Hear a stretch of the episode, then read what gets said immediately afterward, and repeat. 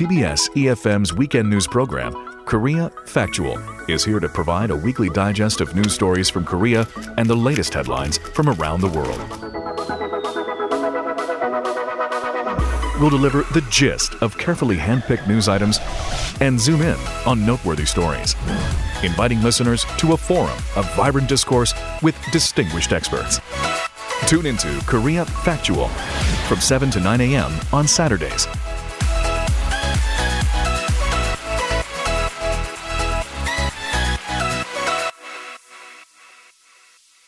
As you heard before the break, the vote-rigging scandal of the Produce 101 audition program franchise, CJ ENM, the operator of the Mnet channel, did offer an apology over the incident this week, saying it will provide all necessary support for the K-pop acts that were created as a result of the shows. But some say that apology was not enough to quell the negative sentiment that has brewed towards the channel and the program, and perhaps similar reality shows in general. So let's go ahead and discuss further with our K-pop expert, Professor Lee Gyu-tak from George Mason University, Korea, is on the line. Good morning, Professor Lee. Good morning. Good to have you on the show again.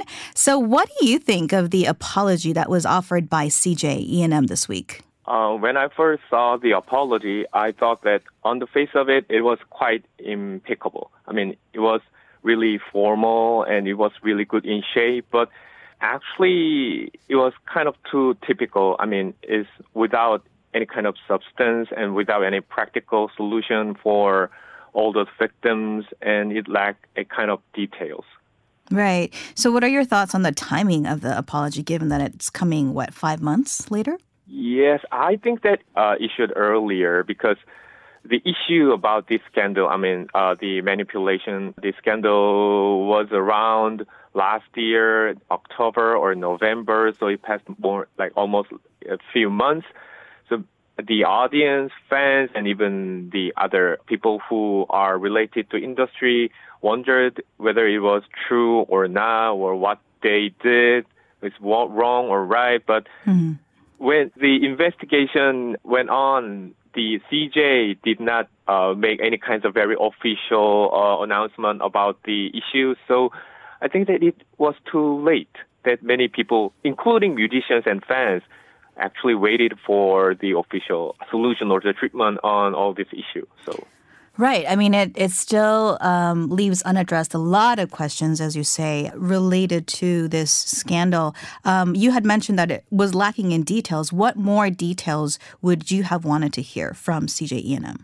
First of all, although they mentioned about a kind of support that they would give to those project band, which are X1 and the IZ1, but when I read the apology, I could not see what kind of support that they can give on those bands. And also there are some other participants who participated in the show but was excluded from the project band based on all those kinds of manipulation.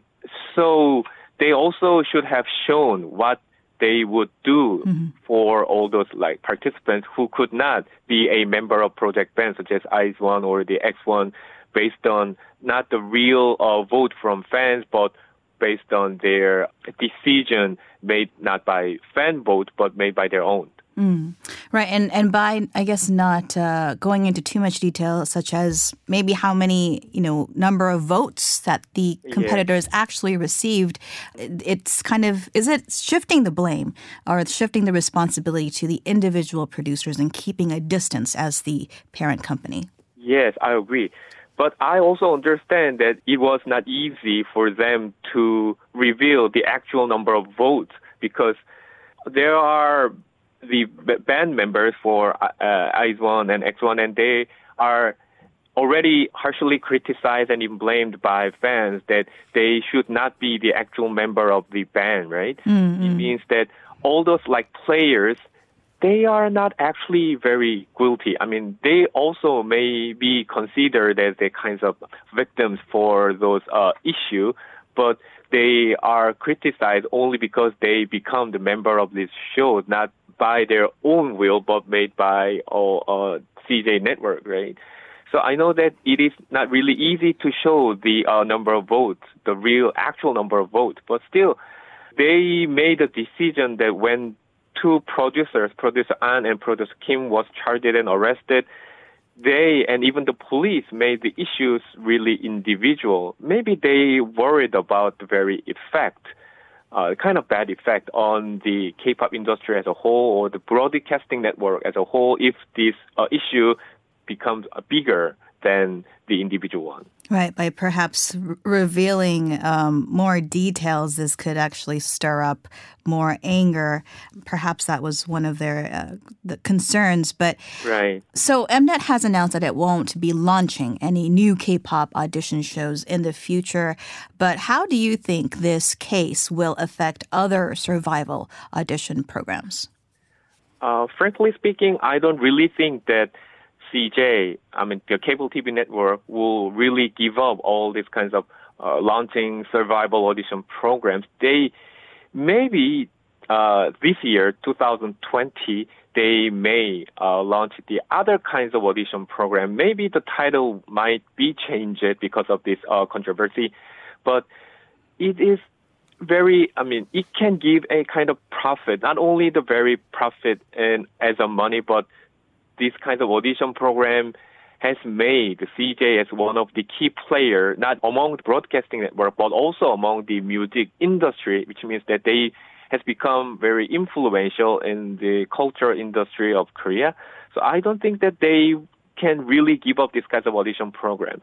And also, although this kind of audition program has lost its reliability or its kind of being fairness, but still, it can be very advantageous for a network as well as the agency when they try to make a new big star in K-pop industry. So this kind of audition program will appear again and again, but in a bit different form and with more kinds of emphasis on the fairness.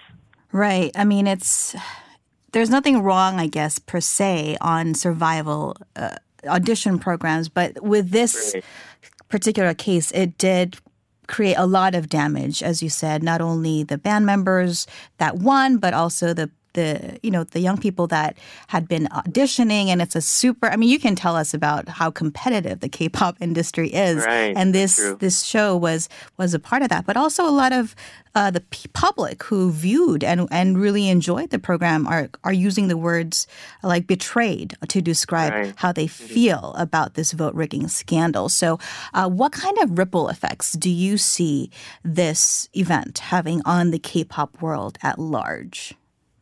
Yes, as I mentioned just before, that the audition program and even the broadcasting network such as CJ ENM lost their reliability and their credibility, that they are fair when they make a group based on the fan votes. And also I can see that this controversy showed a kind of the dark side of the K-pop industry, that there is a too close relationship between TV network and the K-pop industry, and that it means that they are interdependent. And sometimes the relationship between the music industry and the broadcasting network become a bit unequal, which means that the broadcasting network is really powerful to distribute new band and the new music to the wider audience. So I think that we have to think about kind of new and more balanced relationship between the broadcasting network, music industry, and the players such as musicians and idols in the K-pop music industry, because you know that it is going global right now, and not only local fans, but also the global fans are watching and looking at the K-pop industry, what is happening in the K-pop industry, so it can also be related to not only the K-pop itself, but also related to the Korean culture in general or Korea as a nation in general. Great points indeed. Thank you so much for your insights this morning, Professor E. Oh, thank you. You're welcome. And that was Professor Lee Gyu-tak from George Mason University, Korea. If you have opinions or questions regarding this or any of the issues that we will be grappling today, do join in on the dialogue. Send us an email, koreafactual@gmail.com, or you could find us on Instagram, koreafactual, and leave us a comment there. We'll be right back with more facts and perspective.